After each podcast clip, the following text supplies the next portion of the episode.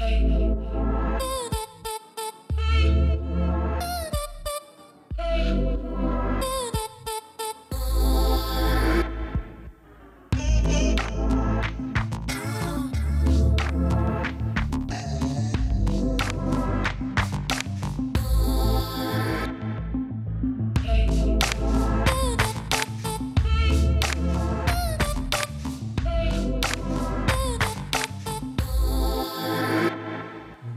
à tous, nous sommes ravis de vous retrouver encore une fois à Colmar, en Alsace, région de France, qui est un véritable carrefour culturel européen avec la Suisse qui est tout à fait proche, la Belgique et le Luxembourg qui ne sont pas loin, l'Allemagne de l'autre côté du Rhin. Et nous sommes dans ce musée d'Interlinden qui est absolument fantastique car les collections sont nombreuses, mais surtout, il y a un chef-d'œuvre. On vient du monde entier euh, pour l'admirer. C'est le retable d'Issenheim, un politique de panneaux et d'une caisse sculptée qui représente euh, des épisodes de la vie du Christ, de la Vierge, de Saint Antoine.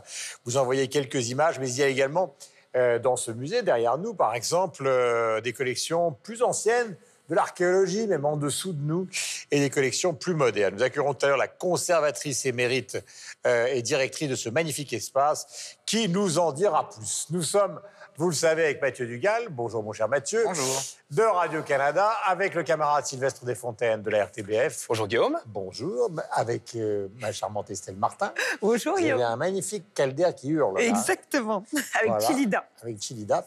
Et nous sommes donc évidemment avec Michel Cerruti de la radio-télévision Hello, suisse. Guillaume. Euh, Mon cher Michel, commençons par votre instantané.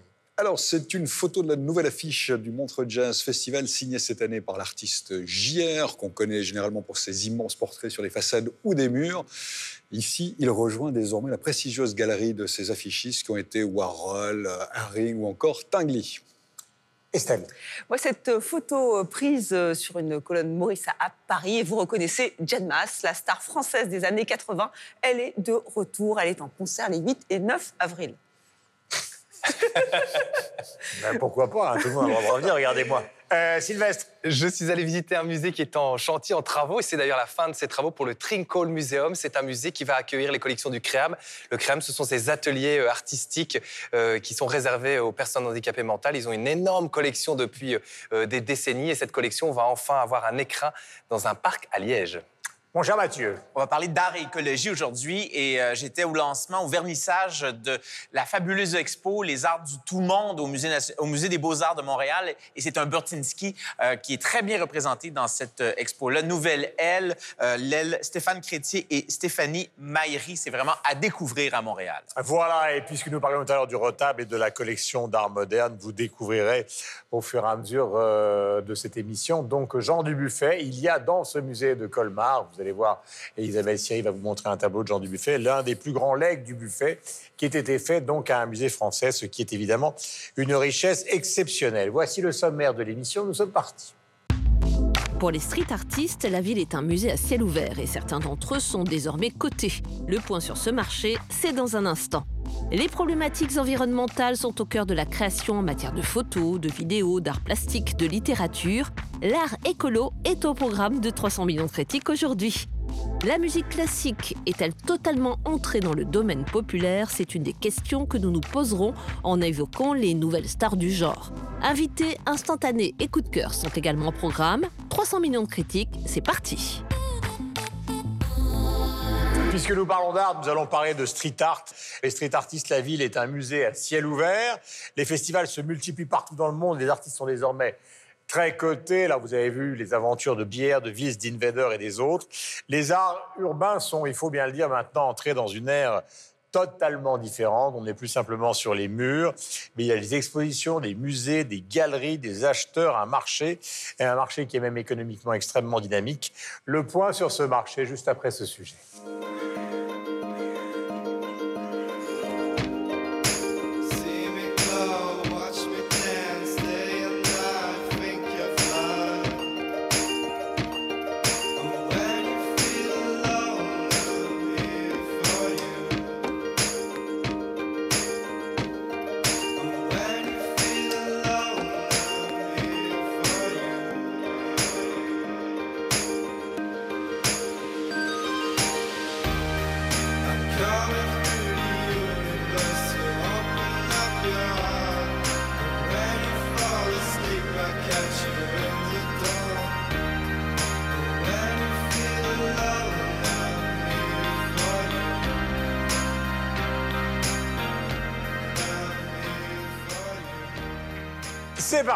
Allez, passons de l'autre côté de l'Atlantique, chez vous, euh, le street art. on a toujours eu un rapport assez conflictuel, je dirais, on comme société face à ces artistes-là. Et c'est intéressant de voir que là, il y a des festivals qui prennent le relais pour faire le pont entre les artistes, justement, qui sont vraiment sur le terrain, euh, dans la plus ou moins grande légalité. Euh, depuis 2007, par exemple, à Québec, il y a un organisme qui s'appelle Ex-Muro et qui permet aux artistes de réaliser notamment des commandes pour euh, des, des organisations, pour des organismes, des villes et tout ça. Euh, on exporte aussi ces artistes-là chez Ex-Muro. Ça, c'est depuis 2007 quand même. Et à Montréal, depuis deux- 2013, il y a un festival qui s'appelle le Festival Mural qui, lui, euh, permet aux artistes de se faire véritablement remarquer et euh, qui fait aussi le pont entre la rue et euh, les galeries. Donc, on voit de plus en plus ça. Alors, euh, Mais vrai que l'œuvre. Je reprends les propos du.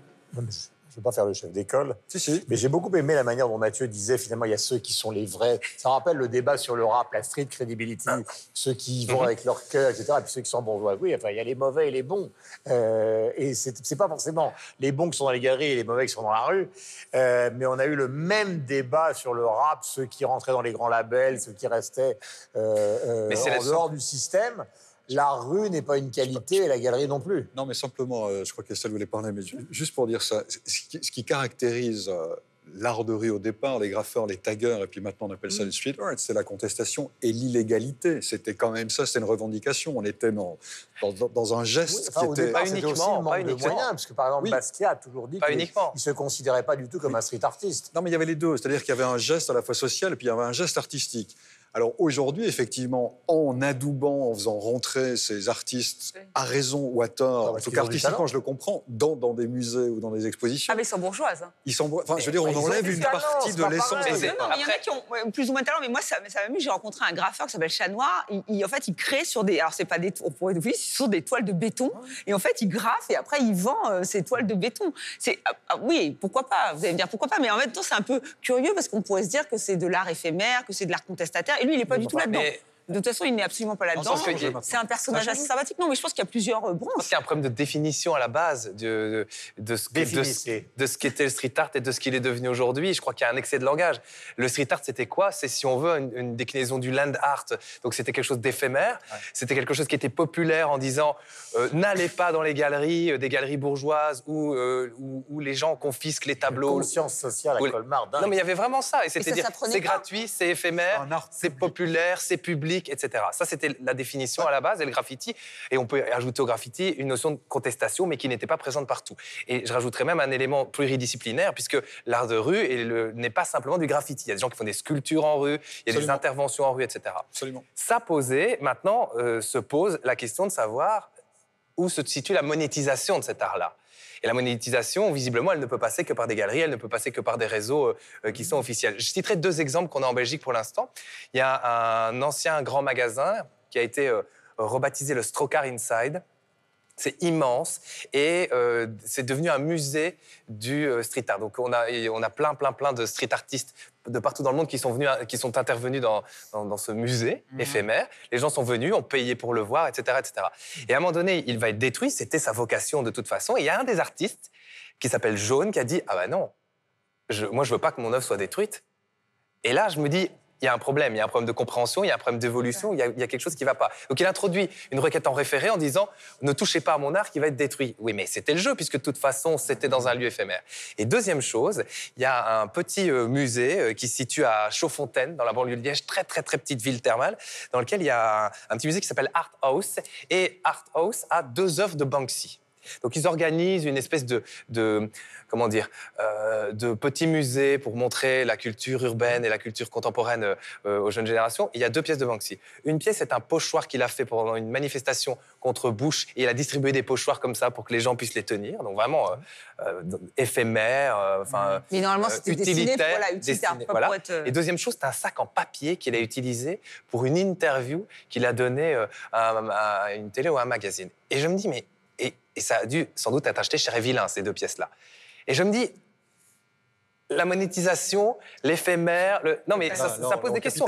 Un, un exemple finalement assez, assez cocasse d'une évolution euh, du street art, c'est Harald Negeli en Suisse. Harald Negeli en Suisse, c'est un peu le pionnier vraiment Ouais. euh, de l'art de rue en Suisse. C'est un monsieur de 80 ans maintenant qui, au début des années 80, s'est fait condamner à 9 mois de prison euh, par la police, enfin par la justice suisse pour avoir euh, tagué, graffé à l'extérieur, et puis qui finalement s'est retrouvé à avoir un contrat en bonne et due forme par la ville de Zurich pour aller taguer, pour aller euh, voilà, peindre à, à l'intérieur du Grossmünster, donc qui est vraiment l'église emblématique de la ville de Zurich. À l'intérieur, il a pu le faire. Puis finalement, quand il a commencé à le faire, il a dépassé un peu le cadre qu'on lui avait imposé.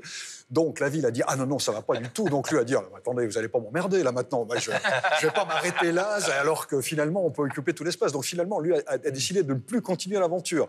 Et on est quand même toujours dans ce, en tout cas pour les, les, les purs et durs, on est dans cette espèce d'ambivalence entre est-ce qu'on est reconnu, est-ce qu'on participe ou est-ce qu'on garde notre liberté. Et puis il y en a d'autres effectivement aujourd'hui qui assument pleinement le fait de peindre parce qu'il y a des festivals voilà. Mais on l'art parlait tout à l'heure. en fait, c'est que l'art de rue euh, questionne beaucoup euh, la place de l'art quand il est à l'extérieur. Et, et quand on est dans un musée, on a peut-être un peu Donc, moins il de réserve, mais euh, il, est arrivé un événement presque semblable à Montréal, euh, juste avant les Jeux olympiques de 1976. L'administration avait commandé à des artistes reconnus des œuvres de rue. Ça s'appelait Corridor. C'était vraiment sur une des grandes rues de Montréal, la rue Sherbrooke. Euh, C'était 8 kilomètres d'art extérieur.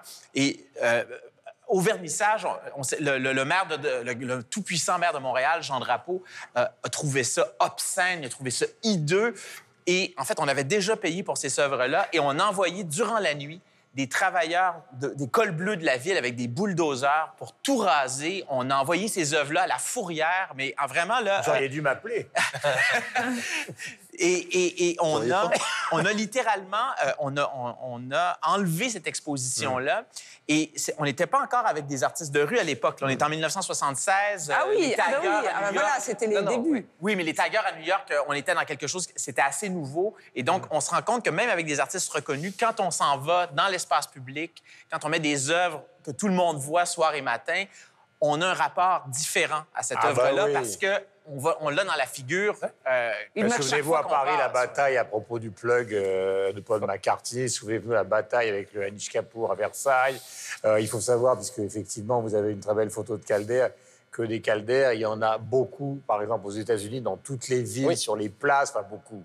Pas beaucoup, mais enfin, il y a des endroits où Ah oui, à Montréal, à il y a à. Bruxelles. À l'UNESCO, à Paris, il y en a un absolument magnifique. Donc, À Martigny, à il la a- Fondation de Genève. C'est pour ça que je reviens. L'idée qui est de l'art euh, dans la rue, de la sculpture, vous allez à Florence, il y en a partout, c'est pas très nouveau. En revanche, je pense qu'il y a quand même un lien très net avec le hip-hop, c'est que cet art de rue-là, Ah c'est oui. pas celui de Véronèse, c'est celui de la génération qui est née avec le hip-hop, le tag et effectivement le hip-hop. Et comme dans le hip-hop, il y a eu la bataille à un moment, j'allais presque dire, euh, Oui, de- euh, de- un, peu absurde, mais euh, après tout, pourquoi pas, entre ceux qui voulaient Mhm. rester purs et durs et ceux qui ont accédé au marché, à l'industrie. Mais c'est c'est une question qui revient. Jay-Z Non, mais pourquoi, pour- pourquoi, pourquoi c'était mal vu Parce que c'était contestataire, parce que c'était violent, parce que c'était agressif pour l'œil, pour le- les autorités. pas forcément contestataire. Non, mais au début, c'était ça, quand Mais- ça mais commençait. Aujourd'hui, je termine. Oh, je, ouais. je- je termine, juste parce que sinon, on va jamais y arriver. Et, et- et- et au Mais fil- oui, Michel, terminez, moi. Je vous en prie. Je vous remercie. jamais, vous Je remercie. jamais attention, parce que va c'est la. Réincarnation de Jean Drapeau. Donc, Paf, je vous en prie. On va Je, vous en prie. Allez-y. arriver. J'arrive à réussir à développer l'idée, là, sinon. fais gaffe, elle va écrire un livre. Allez, vas-y. Non, mais c'est ça. Aujourd'hui, pourquoi aujourd'hui ça passe mieux? Parce que du coup, c'est devenu, entre guillemets, légalisé, c'est devenu esthétique, c'est devenu décoratif. On a quand même sérieusement euh, limé les ongles de la bête pour permettre aujourd'hui à que quelque chose qui, soit socialement beaucoup plus acceptable. Et du coup, c'est beaucoup plus accepté, beaucoup socialement. euh, Voilà. Il faudrait juste que. Mais c'est Faudrait- toujours. ce- Alors, moi aussi, je vais terminer. C'est moi, je, Et ce je sera rejoins- le- la conclusion. Non, mais je rejoins à ce que vous disiez sur le hip-hop. C'est effectivement la même chose. C'est-à-dire que dans la rue, il y avait un côté contestataire, un côté on est tous ensemble. C'est on est, c'est, c'est là que ça se fait. C'est, c'est instantané et tout. Et après, pourquoi aller dans des théâtres? On a beaucoup reproché aux artistes hip-hopers, par exemple. Et c'est une question qui leur revient souvent.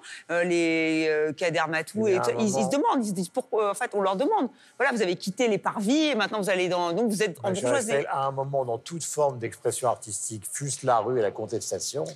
Alors, la, semaine dernière, on parlait de Dénin et. La question du talent se pose. Je parle pas, c'est pas simplement la question commerciale. À un moment, vous avez des gens qui sont capables de ripolliner cet endroit magnifique. Ça peut être absolument atroce. Et par contre, vous donnez ça à quelqu'un qui a un peu de chou et les idées, il va en faire quelque chose de sublime.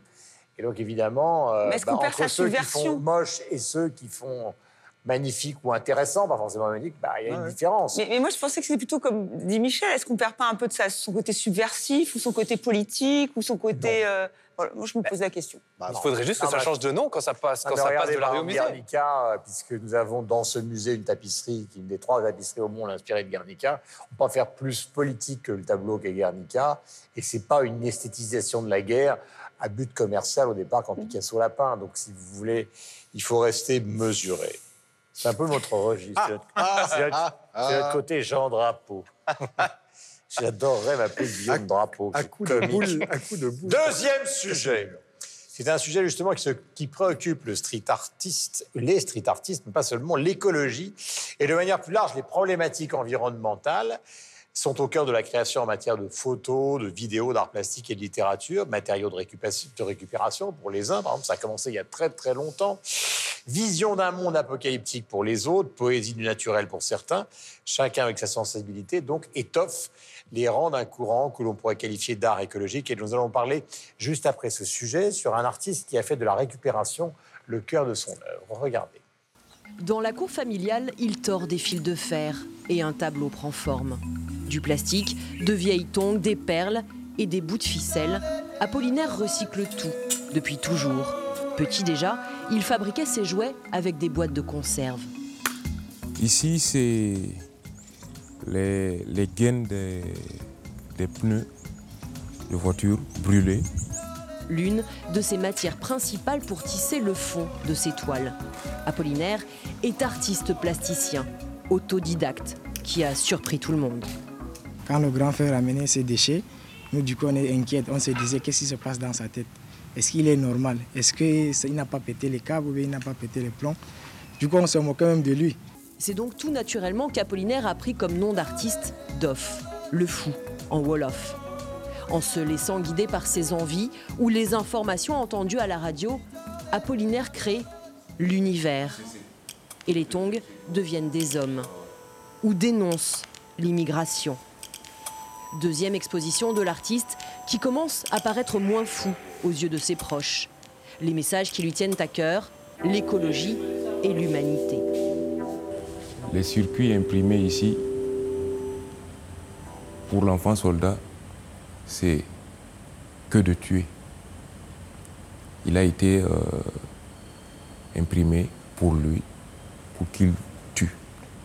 Mais par contre, euh, le troisième personnage, il n'a rien sur lui, il est neutre. C'est qu'il est né pour réussir. Il y a de la manipulation dans ce tableau. Et voilà pourquoi moi, à travers ce tableau, je, je dénonce euh, ces pratiques qui, qui ne sont pas bonnes. Prochaine destination de ces toiles, Paris et Bordeaux, qui pourront découvrir cette collection unique. Le rêve de Doff, exposé à New York. Un rêve peut-être pas si fou que ça. Voilà, question posée à tous les quatre. C'est magnifique, mais ne répondez pas tous en même temps. Est-ce que vous avez le sentiment aujourd'hui qu'il existe un art écologique, par exemple? Estelle Moi, j'ai l'impression que c'est un peu opportuniste. C'est-à-dire, en me penchant sur la question, on voit que à la COP euh, 21, euh, c'était la COP 21 à Paris? 21, je sais plus. À Paris, Attends, là, 21, c'était- mais Non, maintenant- La dernière non, ou la- c'était la COP 21. Non, c'est la COP 21 à Paris. Oui, c'est- Et alors là, il y a eu une espèce d'engouement des artistes. Je, non, non, mais je suis sûre que les artistes sont très préoccupés par l'environnement, euh, l'environnement. Mais j'ai, là, on a senti qu'il y avait quand même une espèce de souffle écologique. Et notamment, il y avait Olafour Eliasson qui avait mis ses blocs de glace. Ouais, et on avait demandé aux artistes d'ailleurs de participer. Donc peut-être aussi, c'est pour ça, on leur demande Ouais. d'être plus actifs. En fait, l'art l'art écologique est toujours pris, c'est un peu toujours une, une- une arme à double tranchant parce que euh, quand on regarde les débuts, ce qui est considéré comme vraiment les débuts de, de cet art-là, euh, c'est une compagnie orifère euh, au milieu du 19e siècle qui commande à un photographe, Carlton Watkins, une série de photos de reconnaissance du parc de Yosemite. Et donc, c'était une compagnie orifère qui voulait faire vraiment du- de l'e- de- de l'exploitation. Et ces photos euh, ont tellement frappé l'imaginaire qu'elles ont contribué à la création des parcs nationaux euh, aux États-Unis.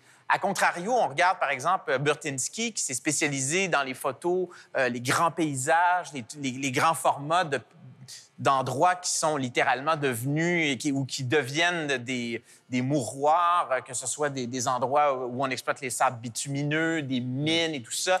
Et c'est des photos qui sont absolument splendides. Et donc, euh, euh, on, on en vient à, entre guillemets, à esthétiser ce- cette destruction-là euh, et, et- et- et à quoi l'art sert à ce moment-là. Donc, euh, la position de l'artiste par rapport à ça, est-ce qu'il est une position de rendre ça tellement beau qu'on en vient à oublier que c'est véritablement un- Une catastrophe. une- une catastrophe? Et à contrario, on regarde aussi, par exemple, les dernières années au Québec, là où ça a vraiment été euh, une révolution, entre guillemets, euh, c'est euh, une pièce de théâtre qui a été lancée en 2000, euh, écoutez, c'est 2016, euh, qui s'appelle J'aime Hydro. Et donc, c'est un théâtre documentaire qui a littéralement enflammé l'opinion publique parce qu'on a mis en scène des décisions donc de notre compagnie publique d'hydro, pas la compagnie, mais le- en fait euh, l'organisation pub- euh, parapublique qui s'appelle Hydro-Québec, qui est comme euh, EDF ici, et qui construisait des barrages, qui construit des barrages qui sont dans certains cas très néfastes pour l'environnement, pour vendre de l'électricité à perte. Et donc, cette pièce de théâtre-là critiquait cela. Et ça a été vraiment, mais un... un- Et, et Hydro-Québec, qui par ailleurs sponsorise de gros événements culturels Ouais. au, au Québec. Donc c'est aussi. euh, Ouais, et, c'est ça. Et donc, Mais euh, je de, dire que c'est opportuniste, je suis pas certain parce que là, vraiment, on a un travail qui aurait pu être extrêmement dénoncé. Je pense Non, que puis a- surtout, ça s'inscrit dans une, dans une. Enfin, je ne veux pas faire un cours d'histoire, puis, puis euh, Guillaume peut me dire. peut Oui, c'est vrai ça. que Guillaume Drapeau va arriver et Non, paf non, mais Guillaume, surtout pour expliquer mieux que ça. Non, mais les artistes engagés dans l'écologie, ça remonte à. Les impressionnistes. Oui, ça, ça remonte à, à- à Ouais, vieux, vieux, vieux. Alors aujourd'hui, la question qui se pose véritablement, c'est de savoir si les artistes doivent faire. Enfin, une des questions qui se pose et qu'on leur reproche ou qu'on leur dit, c'est est-ce que les artistes doivent faire de, l'art simplement qui nous sensibilise aux problèmes écologiques ou est-ce que les artistes et Ah, ou les les, artistes meules, doivent les faire meules des œuvres qui respectent elles aussi Il y a ça aussi. Ah bah, l'environnement rentre, euh, qui deviennent véritablement militants Oui. à ce moment-là. Mais Oui, mais à ce moment-là, si tu veux, s'il faut faire le bilan carbone de Damien Hirst, bah, c'est un petit peu. Voilà, oui, Mais, mal- le- mais on le on fait. Il y, a, les productions qui sont de plus en plus sensibilisées. Je pense par exemple au cinéma, où il y a vraiment une volonté euh, euh, d'utiliser, par exemple, sur les tournages, toute une série de, enfin, d'éléments qui sont biodégradables. Enfin, il y a, c'est, un art.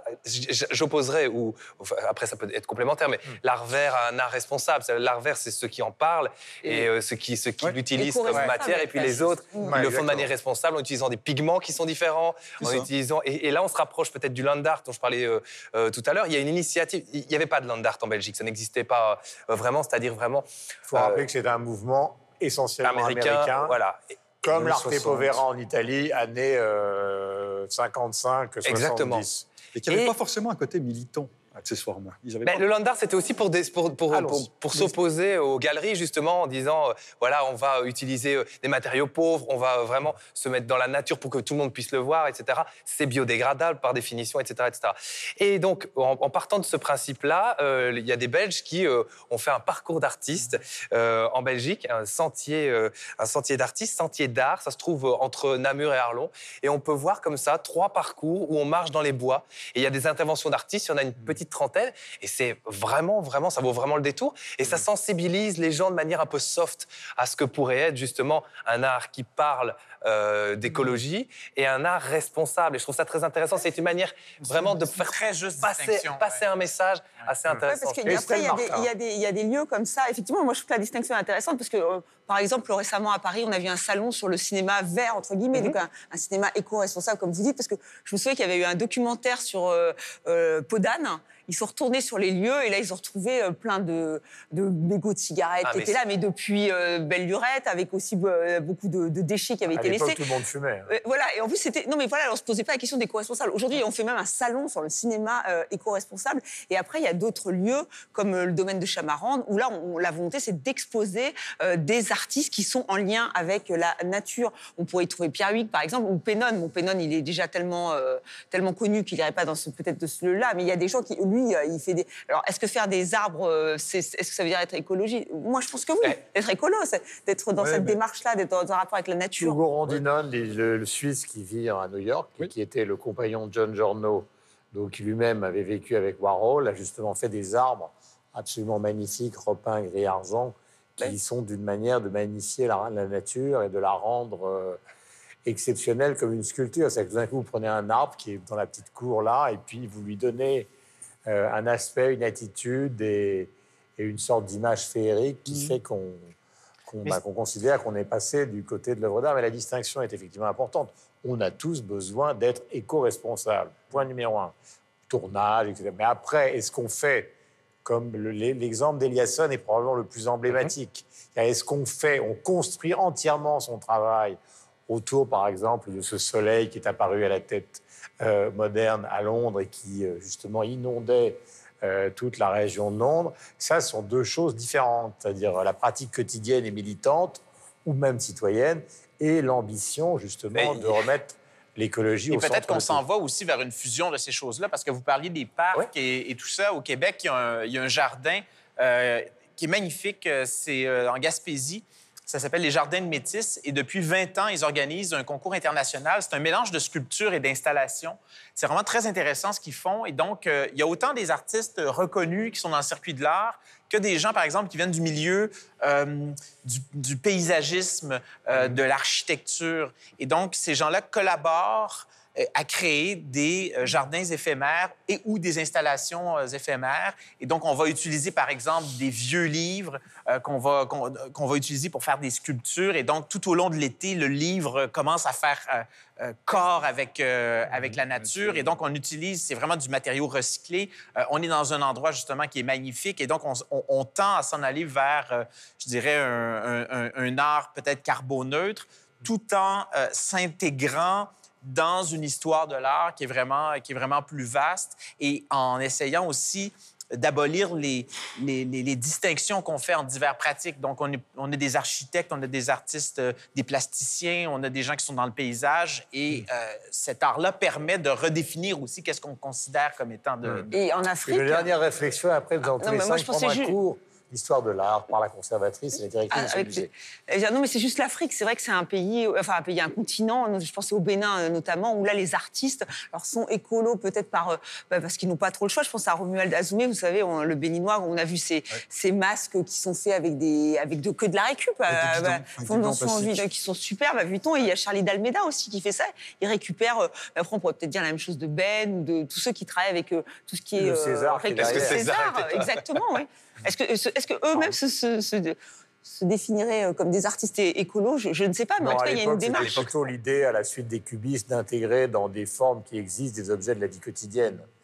Euh, c'était pas avec une préoccupation, d'ailleurs, c'était très rare à l'époque, les préoccupations écologistes, mais quand les impressionnistes sont sortis massivement des ateliers euh, et euh, pour aller peindre dehors, il y avait quand même une idée, je dis pas écologique, mais enfin de, de, se confronter avec la nature, ce qui est vieux comme l'histoire de la peinture, euh, même si parfois euh, ce sont des ambitions qui ne sont pas toujours réalisées sur le plan citoyen, euh, comme l'expliquait tout à l'heure fort justement notre camarade Sylvestre. Nous allons accueillir maintenant la déesse de ce lieu, qui s'appelle Panchika de Pape, qui va nous rejoindre. Merci mille fois, ma chère Panchita. Donc, c'est un musée avec des collections très variées. On en a parlé, dont la pièce maîtresse est le retable du Senheim. Euh, D'abord, bienvenue, parce que vous êtes chez vous, Bonjour. dans cet endroit extraordinaire. Là, il y a un mot quand même qui est très important à dire sur le retable, c'est qu'il est l'objet d'abord d'une attention mondiale, ce qui vous donne une responsabilité quasi mondiale, parce que vous êtes en train de le restaurer. Et on se souvient, par exemple, qu'au moment de, de, de la restauration, par exemple, euh, des Véronèses au Louvre, ça a été une bataille terrible, parce qu'on on met des, des solvants sur des peintures célèbres.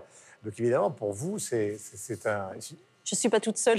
Non, non, mais, mais pour l'institution et tous ceux qui représentent, c'est- presque une angoisse, dans le bon sens du terme. On l'a vraiment préparé en amont et je travaille avec le Centre de recherche et de restauration des musées de France. Ouais. Et puis avec un comité scientifique où il y a des responsables à la fois allemands, suisses, français, conservateurs, restaurateurs, historiens de l'art, physiciens, chimistes. Donc on est tout un ensemble de personnes qui travaillent autour de ce retable. On a beaucoup préparé en amont avec des études, des analyses, euh, une- un constat de l'œuvre pour voir son, son état de santé en quelque sorte. Et voilà, on est, on est vraiment, Alors. je crois qu'on est prêt. Première question toute simple. euh, pourquoi ce retable est-il le retable le plus connu du monde? Question simple. Non, mais je sais pas, on peut dire... euh, je sais pas, Euh, je crois qu'il a une, une histoire extraordinaire parce qu'il a, il a traversé toutes les époques sans jamais euh, il ne lui est rien arrivé. Mhm. Donc pourtant il y, a eu, il y a eu des guerres partout en Alsace et donc il lui est rien arrivé. Donc déjà ça c'est merveilleux. Et puis il a été fait dans un but très précis, c'était soigner des malades atteints du feu de Saint-Antoine, qui est une maladie absolument atroce. Et je pense que le commanditaire qu'il a commandé, qui a mis ses armoiries sur le retable et qui s'appelle Guy Gers, il a fait une œuvre, il a demandé aux artistes de faire une œuvre qui puisse marquer les malades. Et je trouve que cet aspect-là continue, ça marque pas les malades, mais ça marque des visiteurs. Déjà, il est monumental, il est, il est immense. Donc, et quand vous arrivez, vous prenez cette figure du Christ, c'est c'est vraiment un cadavre, hein, les, les doigts tétanisés, le, le corps qui est plein de plaies, ça vous touche. Et puis ce qu'il y a de merveilleux aussi, vous êtes touché, vous pouvez, enfin, on- voit des visiteurs qui, qui pleurent hein, devant le retable, euh, et puis ça, ça- voilà, ça, les poils se hérissent. Mais il y en a d'autres qui sont confiants devant la Vierge et l'enfant. Vous, vous avez tous les sentiments qui se passent devant ce retable. Vous pouvez être triste, être bien, et puis, et puis en plus de ça, vous vous dites, mais c'est quelle époque cette œuvre-là? Bon, le 1512. Christ, oui, c'est ça, c'est le début du XVIe siècle. Vous- savez que c'est une œuvre religieuse, faite pour un établissement religieux, mais il y a des passages, il y a des moments où vous vous dites, mais c'est pas possible, ce ciel tout, tout plat, tout bleu, on dirait du XXe siècle, Ouais. cette expressivité dans ce bras trop long de Saint Jean, dans, dans les mains de tout le monde, ça, ça renvoie encore à aujourd'hui. Et il y a des artistes du 19e, du 20e, des peintres, des sculpteurs, des écrivains qui ont été frappés par cette œuvre-là, et ça Est-ce qu'on peut en continue. citer quelques-uns, par exemple? Ah ben, euh, le premier à écrire, c'est Huysmans, qui a écrit et qui, qui dit des phrases extraordinaires. Il faut, faut tous lire les trois primitifs euh, quand Huysmans écrit sur ce retable. Après, il y a Hindemith qui fait un, opéra en 1933, mais pour parler déjà de, la, montée du nazisme. Et en fait, il se sert de Matisse Matisse le peintre, pour parler de ce mouvement-là. Donc c'est génial. Et euh, Matisse le peintre, lui aussi, il recopie les mains de la Vierge. Et jusqu'à aujourd'hui, euh, Adèle Abdesmed, en 2011, il fait une œuvre qui s'appelle Décor. Mais c'est en un seul mot, décor, alors que c'est les quatre corps du Christ en fil de fer barbelé de Guantanamo. euh, Bien sûr. en Ah, et ça renvoie à formidable. Mais oui, c'est- le. Christ, c'est exactement le Christ Alors, crucifié. Je vais retourner le voir. Ouais, allez voir. Maintenant, vous êtes euh, non pas l'otage, mais vous êtes l'invité de mes quatre camarades et vous pouvez poser à donc euh, Panchita toutes les questions que vous souhaitez. Qui commence Moi, je veux bien. Allez. Je voudrais rebondir sur ce que euh, vous avez dit tout à l'heure. On l'a visité hier, donc euh, cette salle avec ce retable, ce triple quadruple retable euh, désossé presque. Oui, hein. oui, oui. Parce que pour bien le voir, on a, on a une petite plaquette qui montre que normalement tout est collé, mais que pour bien le voir, tout a été désossé. Il y a un passage, et j'ai pas été le seul parce qu'on a été plusieurs à, à le voir, c'est ce Christ, cette, cette résurrection du Christ qui ressemble, alors je vais le lire très vite, euh, vous irez voir sur Internet, qui ressemble presque à une pochette de Led Zeppelin euh, des années, euh, des années 70. Et on se dit, euh, pourquoi, pourquoi, pourquoi comme ça? Pourquoi cette différence par rapport au reste du retable? Est-ce que ça a été ajouté après? Quelle était la chronologie? Comment ça enfin, Est-ce est-ce qu'on a analysé justement? Est-ce que l'histoire de l'art peut expliquer ce passage-là en particulier? Mais bon, vous avez un bon œil, vous avez vu que c'était différent. Mais en même temps, si vous regardez bien et si vous restez longuement, vous voyez bien que tous ces panneaux, c'est pas la même main, c'est un atelier qui Ouais, ouais, travaille. On, on parle toujours de Grunewald, qui est Matisse Nittard Gotthard, mais il travaille avec un atelier. Il travaille avec plusieurs. Lui, lui, il fait les dessins préparatoires. Et c'est vrai qu'en fonction de ce qu'il veut rendre, euh, il va traiter ces panneaux différemment. Certains de manière très naturaliste, d'autres au contraire très expressifs, avec des bras trop longs, des doigts qui montrent trop grands, des, des- des visages très expressifs. Et d'autres, la résurrection. Il ne faut pas oublier que la résurrection, aujourd'hui, on la voit au revers de la crucifixion parce que ça a été démonté, parce qu'on n'a plus la structure d'origine, elle a été détruite à la Révolution française. Mais la résurrection, c'était la fin d'un ensemble de quatre panneaux Annonciation, Concert des anges, Vierge à l'enfant et résurrection. Et il fallait que dans le rythme et dans la composition, ça, ça éclate, ça, ça- ça parte. Et lui, il a inventé quelque chose. Moi, je dois vous dire, j'ai euh, fait le tour du musée hier et j'ai vraiment été euh, soufflé parce que Mhm. c'est un musée qui est extrêmement éclectique. Mhm. C'est- C'est c'est incroyable parce qu'on passe, vous avez parlé du retable, mais on a des Césars ici. Ouais. Euh, vous avez beaucoup de. Il y, a- y y des impressionnistes, il y a de Ouais. l'art moderne. Vous, Il y a des épées. il y a des, oui, euh, il y a- y, même il y a, des presses à, à Ouais, vin, il y a des, euh, il y a, il y a des, euh, tonneaux. des tonneaux. J'aimerais que vous définissez-moi votre musée. Comment, quel est la, quel est le fil conducteur dans, dans cet éclectisme-là ici. Ça, c'est une très bonne question. Déjà, en fait, on- est obligé très vite, mais l'histoire, ce musée, il est né au 19e siècle. Et au 19e siècle, c'est cet esprit encyclopédique des érudits qui crée ces musées-là. Donc, on touche à tout. On veut, à travers les dessins et la gravure, diffuser. Ils avaient envie de, de promouvoir le beau et donc de le diffuser partout. Après, il y a des grandes œuvres, les peintures, les sculptures, les beaux-arts, ça c'est normal. Au 19e siècle, l'Alsace, c'est une terre d'industrie textile. Donc il faut aussi montrer cette industrie textile, le tissu le- que vous voyez Ouais, pas parce que c'est par roulement. Voilà, la photographie, c'est pareil.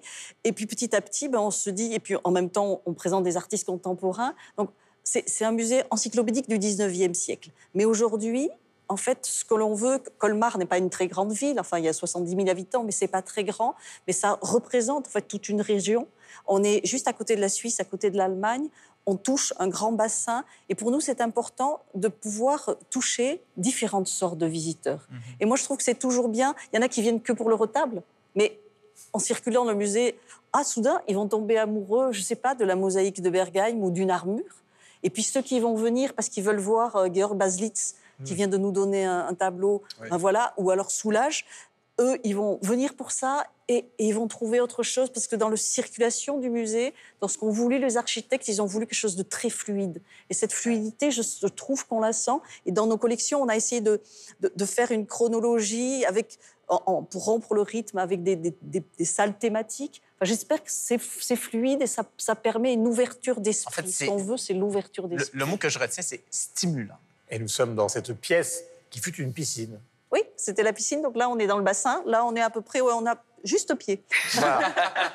Un mètre Moi, je- vingt. Je, je vois, je vois le signe derrière vous. Un Ah oui. Voilà, moi je suis dans le grand bain, donc je coule. Merci mille fois, Manchena, d'être venu nous voir. Et bonne chance à ce musée. Plus de 200 000 visiteurs. Et bien évidemment, grâce à cette émission, on le souhaite, euh, beaucoup d'autres qui viendront voir la diversité de ces collections et quand même ce retable unique au monde. Le dernier sujet concerne euh, l'évolution qui a commencé depuis longtemps de la musique classique euh, qui n'est plus euh, un ghetto élitiste dans le, dans le monde entier, mais est-ce qu'elle est totalement rentrée dans le domaine que le monde populaire peut avoir de la culture? C'est une des questions que nous allons poser en évoquant les nouvelles stars du genre. Il y en a très nombreuses, les frères Capuçon par exemple. Voici Camille et Julie Berthollet.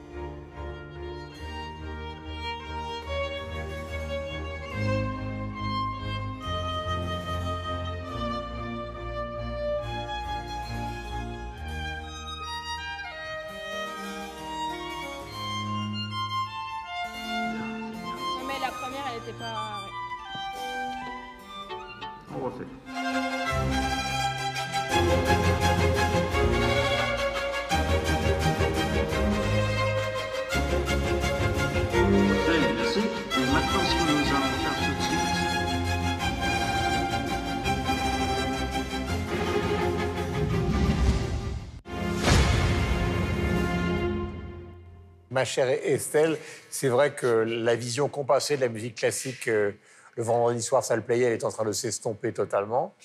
Et c'est surtout une génération entière de jeunes instrumentistes qui, tout d'un coup, euh, commencent à résonner un peu partout. Tout à fait. Mais c'est vrai que c'est compliqué en France, hein, vu qu'on est à côté de l'Allemagne. C'est vrai qu'en Allemagne, il y a une vraie culture. On en a beaucoup parlé euh, dans 300 millions. Il y a une vraie culture pour la musique classique, euh, une appétence euh, des Allemands. Nous, on essaye en France de, de développer cette appétence avec la philharmonie. Il y a beaucoup d'ateliers. Pourquoi je viens, à ces exemples très précis? Parce que je pense qu'il y a une culture du classique qui doit se, développer en France. Alors, la philharmonie le fait. C'est vrai qu'il y a l'émission Prodige, dont est sortie euh, Camille Berthollet, donc qui permet à de jeunes gens euh, de se passer à la télévision, à une heure de grande écoute. Donc ça, je pense que ça permet de, de faire émerger. Kantorov qui a gagné le prix Tchaïkovski, ce qui n'était pas arrivé pour un Français. Euh, oui, effectivement, exemple, le, jeune homme. euh, oui, tout à fait. Donc euh, c'est vrai que ça, c'est des stars. Après, je pense qu'il faut aussi, malheureusement, on est dans un monde où il faut du marketing. Les frères et sœurs, ça marche très bien. Les sœurs Berthollet, elles sont, en plus, elles reprennent des standards qui sont hors classique. Donc là, on se demande si c'est vraiment du classique. Les frères Capuçon. Euh, voilà, c'est vrai qu'on les connaît. Je pense que si on va dans la rue de- demander à n'importe quel Français, je pense qu'ils peuvent euh, citer les frères Capuçon, notamment Renaud, Renaud Capuçon. voilà. Tu n'es pas français, Michel, c'est pour ça. Mais c'est pas, c'est pas. Et en plus, oui, Il en plus, il a, et- et- le festival de Stadt aussi, non? Il s'en Il occupe est- pas? Euh, Non, il y a un moment, Il je crois qu'il s'en qui Il y a, qui a fait- Ren- il y a Ouais, Renaud, à en tout cas. Renaud Capuçon. Mais en- moi, je pense qu'il y a encore du travail à faire et que c'est vrai que des figures comme les, les sœurs Berthollet, c'est c'est frais, c'est voilà. Mais après, ce qui est compliqué pour le classique, c'est que je sens qu'ils ont besoin euh, de, de- voilà d'être plus dans le dans le glamour. On le voit sur les pochettes de- d'albums. Il faut faire une, un enfin raconter, j'allais dire storytelling, c'est pas vraiment le mot juste. C'est un peu, enfin, en France un peu quand même. En fait, c'est une question qui c'est une question qui est un peu délicate cette chose-là parce que de réduire un, un domaine à son aspect euh, starifié, euh, à mon avis, je, trou- je trouve toujours ça un peu, euh, un peu mince parce que euh, la manière dont on se tarifie aujourd'hui, c'est pas du tout la même manière qu'il y a euh, 20 ans, il y a 30 ans, il y a 40 ans. Quand on regarde, par exemple... Rubinstein et Horowitz, c'était des superstars mondiales. Oui, mais quand on regarde, mettons, Clara Askill, qui est une des plus grandes pianistes du 20e siècle, euh, elle, est, elle est vraiment... elle- elle- sa, carrière a commencé très tard. Euh, C'était quelqu'un qui était assez ronchon, euh, qui, était, euh, qui, était difforme, elle avait une scoliose. Et donc, si on, si on essaie d'évaluer, par exemple, la carrière de Clara Askill aujourd'hui, c'est quelqu'un qu'on ne regarderait même pas parce que... Elle n'est pas sur Instagram, pas parce qu'elle n'est pas, elle est pas, elle est pas belle. Alors, de, pas réduire, de avec. réduire la musique classique à cette espèce star-là, moi, je trouve ça, c'est un peu mince. C'est un peu mince parce que c'est la, la musique classique, comme tous les arts, il y a beaucoup plus que ça. Euh, il y a quelques semaines à Montréal, j'ai assisté à un concert extraordinaire d'un ensemble qui vient de la région ici, qui s'appelle la Chapelle Rhénane, euh, spécialisée en musique baroque, euh, qui ont donné une, inter- une inter- une interprétation fabuleuse de cantate de Bach. D'ailleurs, La Passion selon Saint Jean, si vous voulez, la meilleure version de la, Passion selon Saint Jean, c'est la Chapelle Rhénane avec Benoît Allaire à la direction. Et sont complètement sous le radar des stars. Alors, j'ai beaucoup de difficultés avec cet aspect-là qui résume la musique mais- classique à son aspect le plus Mais vous avez raison, c'était euh, pas la c'était pas la question. spectaculaire et c'est et Ce n'est pas la question du non mais, system, mais je la- veux quand même le souligner parce qu'on on- on- on ma- Oui, on fait beaucoup de marketing de cette manière-là et à mon avis ça sert pas nécessairement de classique et d'ailleurs Guy Kremer il y a une dizaine d'années s'en était pris au festival de Verdier euh, qui était dirigé par son ex-ami je pense maintenant Martin euh, Ekstrom il disait de vendre la musique classique avec du bling-bling, euh, ça ne fera que du bling-bling. Donc, alors là- moi, j'ai Non, non, beaucoup, mais alors là, beaucoup, tout, tout Gideon Kramer qu'il est, non, là, je pense qu'il y a une confusion des gens parce que je suis entièrement d'accord avec toi. hein, je veux dire, c'est pas la plastique qui définit la qualité d'un soliste ou d'un instrumentiste. Simplement, aujourd'hui, on assiste à une génération de musiciens qui débarquent, qui sont des super interprètes. Voilà, parce qu'ils ont un bagage euh, musical et d'interprétation qui est, voilà, qui est phénoménal. Et puis, qui ont compris aussi quels étaient les codes, simplement, euh, qui faisaient qu'il fallait être vu, qu'il fallait être vendu. Mais qui avaient été compris aussi par le passé. Je veux dire, un mec comme Karajan, euh, qui voyageait en voiture de sport, qui était toujours bien Complètement. habillé. euh, voilà, Maria Callas, qui était quand même Oui. une diva. Enfin, il y a- Michelangeli. ouais. ou Glenn Gould, enfin, qui était un dandy. Enfin, Ouais. il y a un nombre de, de- solistes par passé qui sont, qui sont des gens qui, qui vivaient aussi par ces codes-là. Et alors, Verbier, c'est un bon mauvais exemple, parce que Verbier, effectivement, il y a un côté bling-bling peut-être dans le public. Enfin, je veux dire, Pletnev, euh, Trifonov, Non, Babayan, euh, enfin, je veux dire, ces gens-là, ces gens-là sont des réguliers. Misha Maïski, Evgeny Kissin, sont des Et gens... Je, je suis jamais allé à Verbier. Que et- mais et- Michel, mais- Michel, il va Il tous a- les il a ans. décidé de Oui, mettre tous les ans. Non, non, mais c'est... Interdit à Mathieu Dugal, il va planter une Ah non, pancarte. mais c'est pas ça, mais je comprends, je comprends ce que veut dire Guillaume Crémer, mais je suis pas sûr de comprendre pourquoi il, il met Verbier. En tout cas, pas au niveau des artistes qui sont invités, ça c'est pas possible. Ouais. Capuçon, les frères Capuçon sont venus à Verbier. Mais, Verbier, je juste, sais pas euh, en fait, c'est c'est plus une manière de, de souligner qu'il faut faire attention aussi parce que vous avez raison, euh, de tout temps, euh, euh, Caruso, c'était la même chose aussi. Et sûr, effectivement, on, on a toujours joué oui. ce côté marketing-là. Mais oui. Mais il faut faire attention parce qu'aujourd'hui, les outils marketing sont tellement rendus puissants que des fois, c'est- c'est- c'est- Non, mais le, la- fait d'être bon sur un outil ne va pas nécessairement faire de toi un, meilleur ce qui, musicien. ce qui était juste dans ta remarque, c'est- c'est-à-dire que euh, les très très grands artistes, on parle de Kantorov, là, qui a dans le prix Tchaïkovski, tout le monde dit, le monde entier, que c'est probablement l'un des plus grands pianistes de l'avenir. Après, ce qui est vrai, c'est qu'il existe sur le marché de la musique classique des gens qui ne sont pas forcément les interprètes de premier plan, mais pour simplifier, qui sont assez jolis. Euh, Et ça, effectivement... Ça, euh, c'est la dérive, oui. oui, et ça, effectivement, alors on les fait arriver euh, d'une manière sexy, etc. Oui, ils jouent exemple, des choses euh, qui sont Oui, extrêmement Grimaud, par ils font exemple, des albums qui n'ont pas beaucoup d'intérêt sur la relecture. et en fait, c'est une version euh, plus acceptable d'André Rieu il y a je ne sais pas combien de temps. Ouais. C'est-à-dire une sorte de, de, de classique, euh, voilà. Mais, euh, c'est peut-être pour toucher un plus large public. Alors peut-être que ce large public va peut-être y perdre en, en, comme tu dis, en, en virtuosité. Mais euh, voilà, peut-être que ça peut être. Enfin, en tout cas, moi, je, je reparle de la France vraiment, dans le sens où peut-être c'est pour toucher les victoires de la musique classique. Ça concerne quand même une toute petite portion de la population. Donc peut-être qu'il faut des interprètes qui sont euh, vraiment, bon, peut-être plus joliment emballés ou qui ont une histoire. Euh, Hélène Grimaud avec, euh, avec ses loups. Tout de suite, ça parle au grand public. Elle joue même du piano Mais elle joue très bien, voilà, mais bah, elle bien peut avoir les deux. Hein. les deux. Oui, Non, bien mais sûr. je- vais vous donner un exemple, enfin des exemples simples. Lang Lang, connu dans le monde entier, et quand il fait des concerts, euh, il commence par jouer Tchaïkovski et il termine avec Elton John. Donc ça a quand même considérablement changé par rapport justement à la génération Rubinstein et les autres. Mais Point numéro mais- 2, et- parce qu'ils dans un registre beaucoup plus ascétique, par exemple, j'ai été voir Martha Argerich à la Philharmonie. Ouais, mais c'est une autre Martha Argerich, génération. Voilà, elle est arrivée, cette dame de plus de 70 ans, elle ne joue plus seule, euh, elle joue toujours en duo, enfin, elle ne veut plus être dans un système de starification, justement. Puis, je veux dire, son entrée sur scène, on a l'impression qu'on était... euh, je sais pas, au Madison Square Garden pour aller voir Cassius Clay. Quoi. Les gens étaient debout, c'était une On a- ovation phénoménale. Et pourtant, elle faisait tout pour être dans la retenue et dans l'anti-star system. On a, je vais essayer de, ré- de réconcilier les points de vue. On a un bon baromètre en Belgique qui s'appelle le concours musical Reine-Elisabeth. C'est un concours musical qui existe depuis 1937 Mhm. et qui tourne. Alors une année c'est le piano, une année c'est le chant, une année le violon, violoncelle et une autre année le violon. Euh, déjà, c'est très intéressant euh, parce que la RTBF couvre ça depuis euh, toujours. Donc, c'est en direct pendant la semaine. Et donc, les gens le voient, en tout cas, en entendent parler. Et donc, ça permet de ramener la musique classique dans un champ relativement populaire. Et, et à ce titre-là, je trouve que la RTBF, pour le coup, je, je ne le dis pas souvent, mais participe vraiment à ce côté service public de la musique classique. C'est vraiment très intéressant. Quand je parlais de baromètre, c'est qu'on a vu passer depuis des années, depuis 1937, et euh, disons euh, singulièrement depuis une, dizaine d'années, des gens qui, alors, in tempore not suspecto, sont des gens qui touchent et qui jouent merveilleusement bien la musique classique. C'est un concours excessivement exigeant, très très très exigeant.